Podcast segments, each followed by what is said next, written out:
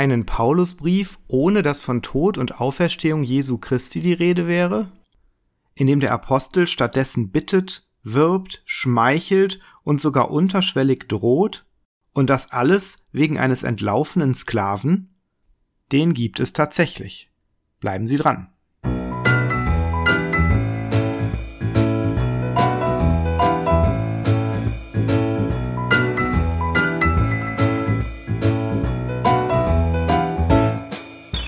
Hier ist Bibelplus, der Podcast rund um die Heilige Schrift und den christlichen Glauben. Und wir befassen uns heute mit dem kürzesten Paulusbrief im Neuen Testament, demjenigen an Philemon. Dass dieser Brief tatsächlich von Paulus stammt, wird von so gut wie niemandem bezweifelt. Es ist auch schwer zu sehen, warum jemand einen Brief fälschen sollte, in dem es im Wesentlichen um das persönliche Verhältnis des Apostels zu dem Briefempfänger und dessen Sklaven geht. Interessant ist dabei besonders das Verhältnis von Philemonbrief und Kolosserbrief. Beide Briefe geben als Autoren Paulus und Timotheus an und beide Briefe lassen Grüße von denselben Mitarbeitern ausrichten, nämlich von Epaphras, Markus, Aristarch, Demas und Lukas. In Kolosser 4 erklärt Paulus seine Absicht, den treuen und lieben Bruder Onesimus zusammen mit Tychicus, seinem treuen Diener und Mitknecht, nach Kolosse zu schicken und um genau diesen Onesimus geht es vorrangig im Philemonbrief. Zunächst aber mal die Frage, was wissen wir eigentlich über den Empfänger des Briefs? Oder besser vielleicht die Empfänger. Paulus richtet den Brief an den lieben Philemon, unseren Mitarbeiter, und an Afia, die Schwester, und Archippus, unseren Mitstreiter, und an die Gemeinde in deinem Hause. Der Brief ist also nicht ganz so privat, wie es auf den ersten Blick scheinen mag, und das ist nicht uninteressant. Paulus hält das Verhältnis eines Herrn zu seinem Sklaven offenbar nicht für ein rein privates Problem, sondern auch für eine Angelegenheit, die die Gemeinde betrifft. Was wir wohl ziemlich sicher annehmen können, ist, dass sich diese Gemeinde in Kolosse befand. Onesimus wird im Kolosserbrief als einer der Euren bezeichnet und auch Archippus wird dort angesprochen. Paulus ermahnt ihn in Kapitel 4, das Amt auszufüllen, das er in dem Herrn empfangen hat. Dieses Amt könnte etwas mit der Hausgemeinde zu tun haben, von der hier im Philemonbrief die Rede ist. Von solchen Hausgemeinden ist in der Bibel öfter die Rede, zum Beispiel im Römerbrief, wo Paulus die Gemeinde im Haus von Priska und Aquila grüßen lässt, die auch im ersten Korintherbrief erwähnt wird. Auch in der Apostelgeschichte finden wir mehrfach das Phänomen, dass ganze Häuser sich zu Christus bekennen. Was genau hier unter die Gemeinde in deinem Haus verstanden werden soll, muss offen bleiben. Denkbar wäre, dass die Hausgemeinde wirklich die Familie des Philemon inklusive der Angehörigen und Sklaven umfasste, wie es etwa in der Apostelgeschichte zum Teil der Fall war. Möglich wäre aber auch, dass Philemon sein Haus den Christen in Kolosse für deren Versammlungen zur Verfügung gestellt hat. Die nächste Frage, die wir klären müssen, ist diejenige nach dem persönlichen Verhältnis von Paulus und Philemon. Manche Ausleger sind der Meinung, dass Paulus Philemon nicht persönlich gekannt hat. Das schließen sie aus Vers 5, wo Paulus erklärt, er Höre von der Liebe und dem Glauben, die du hast an den Herrn Jesus und gegenüber allen Heiligen. So überzeugend ist dieses Argument allerdings nicht, denn ein solcher Satz ist auch denkbar, wenn sich Paulus und Philemon kannten, aber eben einige Zeit nicht gesehen haben. Paulus erfährt dann, dass Philemon auch seit ihrem letzten Treffen weiter an der Liebe und dem Glauben festhält, und das ist für ihn Grund zum Danken. Der gesamte Grundton des Briefes spricht im Ergebnis deutlich dafür, dass der Apostel Philemon kannte. Das beginnt schon damit, dass er die weiteren Empfänger des Briefes als Schwester und Mitstreiter bezeichnet und sich diese offensichtlich im Haus des Philemon aufhalten. Ferner scheint Paulus Kenntnisse in Bezug auf das Verhältnis von Onesimus und Philemon zu besitzen, wenn er etwa in Vers 11 erwähnt, dass Onesimus früher unnütz war für Philemon. Das könnte er zwar auch von Onesimus erfahren haben, aber eine persönliche Bekanntschaft ist hier doch wahrscheinlicher. In Vers 17 scheint der Apostel gar anzunehmen, dass Philemon ihn für seinen Freund hält. Auch das ist eine Formulierung, die am ehesten durch persönlichen Kontakt erklärbar ist. Ganz besonders aber gilt das für die Aussage in Vers 19. wo Paulus wenig subtil behauptet, dass Philemon in seiner Schuld steht. Ich schweige davon, dass du dich selbst mir schuldig bist. Die meisten Ausleger verstehen das so, dass Philemon durch den Dienst des Paulus zum Glauben an Jesus gekommen ist. Wahrscheinlich während des Aufenthaltes des Apostels in Ephesus. Das scheint in der Tat die vernünftigste Erklärung zu sein. Es ist daher anzunehmen, dass sich Paulus und Philemon gut kannten. Auch unter welchen Umständen der Brief geschrieben wurde, lässt sich einigermaßen sicher rekonstruieren. Paulus nennt sich dort einen Gefangenen Jesu Christi und erläutert in Vers 13, dass ihm Onesimus in dieser Gefangenschaft um des Evangeliums willen gedient hat.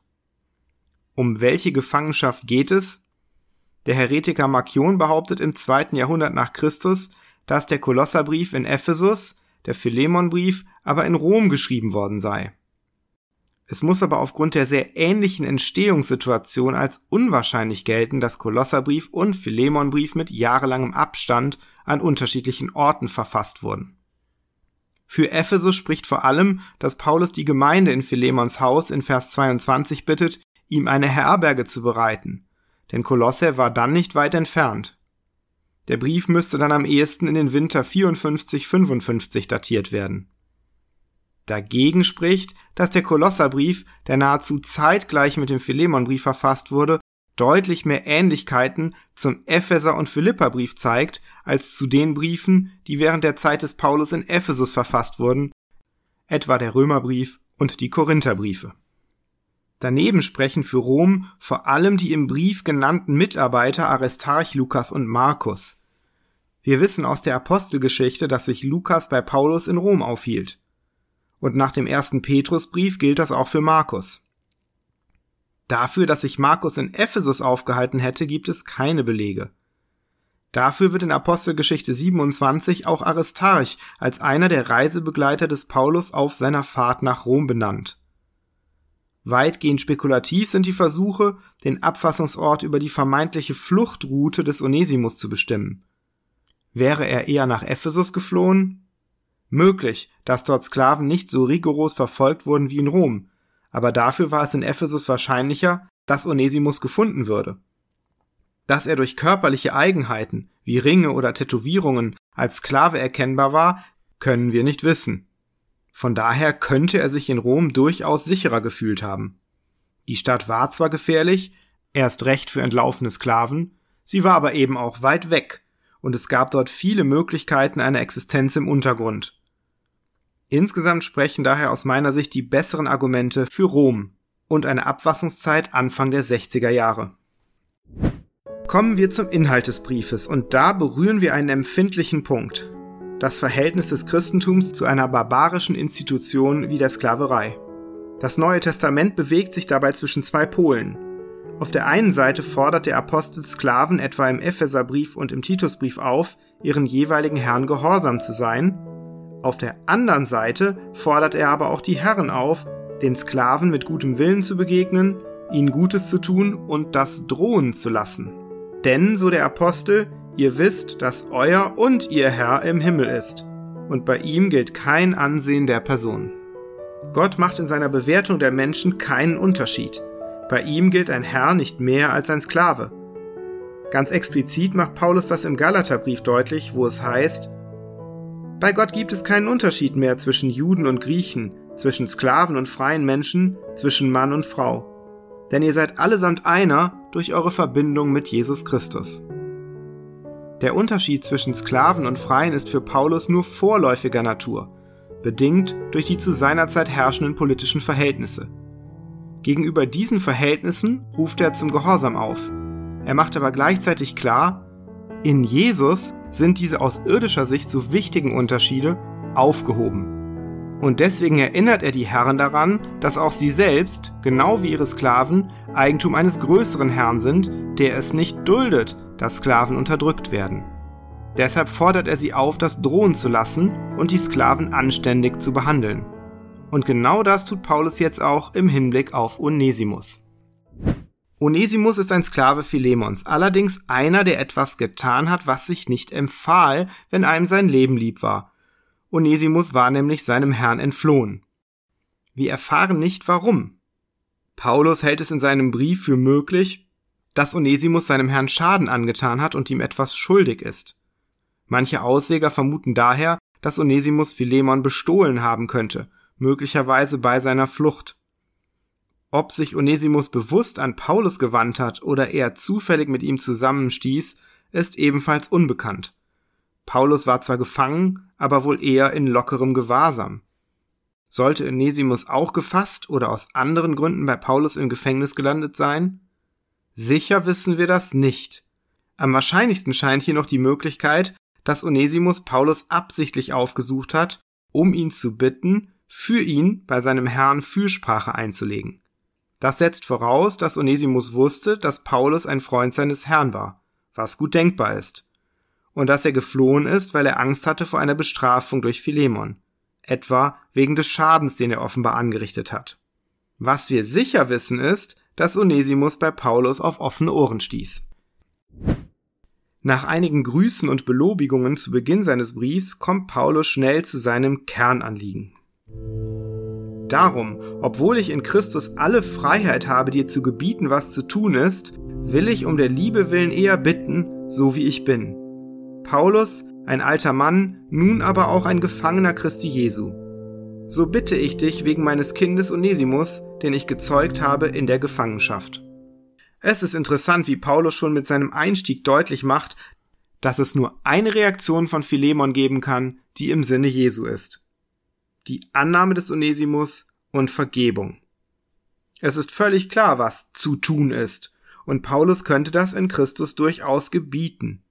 Er wählt stattdessen den Weg der Bitte, und seine Formulierungen sind fast mitleiderregend.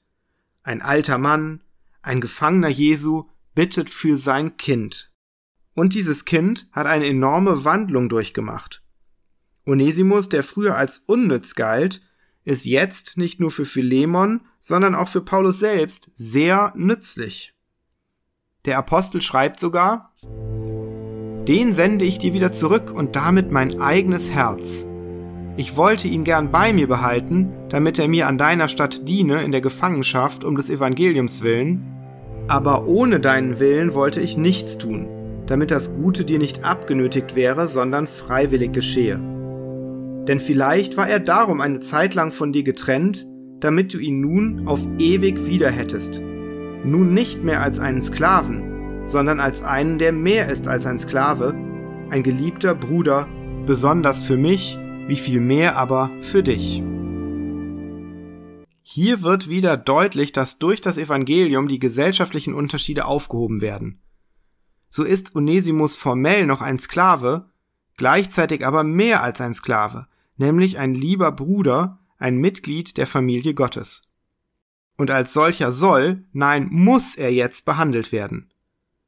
Statt ihn also drakonisch zu bestrafen, wie es entlaufenen Sklaven meist drohte, soll Philemon Onesimus aufnehmen wie Paulus selbst, als einen Freund und Bruder. Wir haben eingangs festgestellt, dass der Philemonbrief keine Aussagen über Jesu Tod und Auferstehung, also über das für Paulus so wichtige Evangelium enthält. Das ist aber nur theoretisch richtig, denn praktisch zeigt Paulus in diesem Brief auf, wie man das Evangelium leben soll und was es bewirkt. Annahme, Vergebung, Zugehörigkeit zur Familie Gottes und damit die Auflösung der krassen gesellschaftlichen Unterschiede der damaligen Zeit. Der Brief ist daher ein Beispiel für gelebten Glauben an Jesus Christus, der sich darin äußert, dass er kräftig werde in Erkenntnis all des Guten, das wir in Jesus haben. Mit diesem spannenden Brief sind wir schon am Ende der zweiten Staffel angelangt. Und in der nächsten Staffel werden wir uns mit den verbleibenden Briefen des Neuen Testaments beschäftigen den Thessalonicher Briefen, den heftig umstrittenen Pastoralbriefen, den Schreiben der anderen Apostel Petrus, Johannes und Judas, dem mysteriösen Hebräerbrief und dem ungeliebten Jakobusbrief. Vielleicht hören Sie wieder rein hier bei Bibel Plus.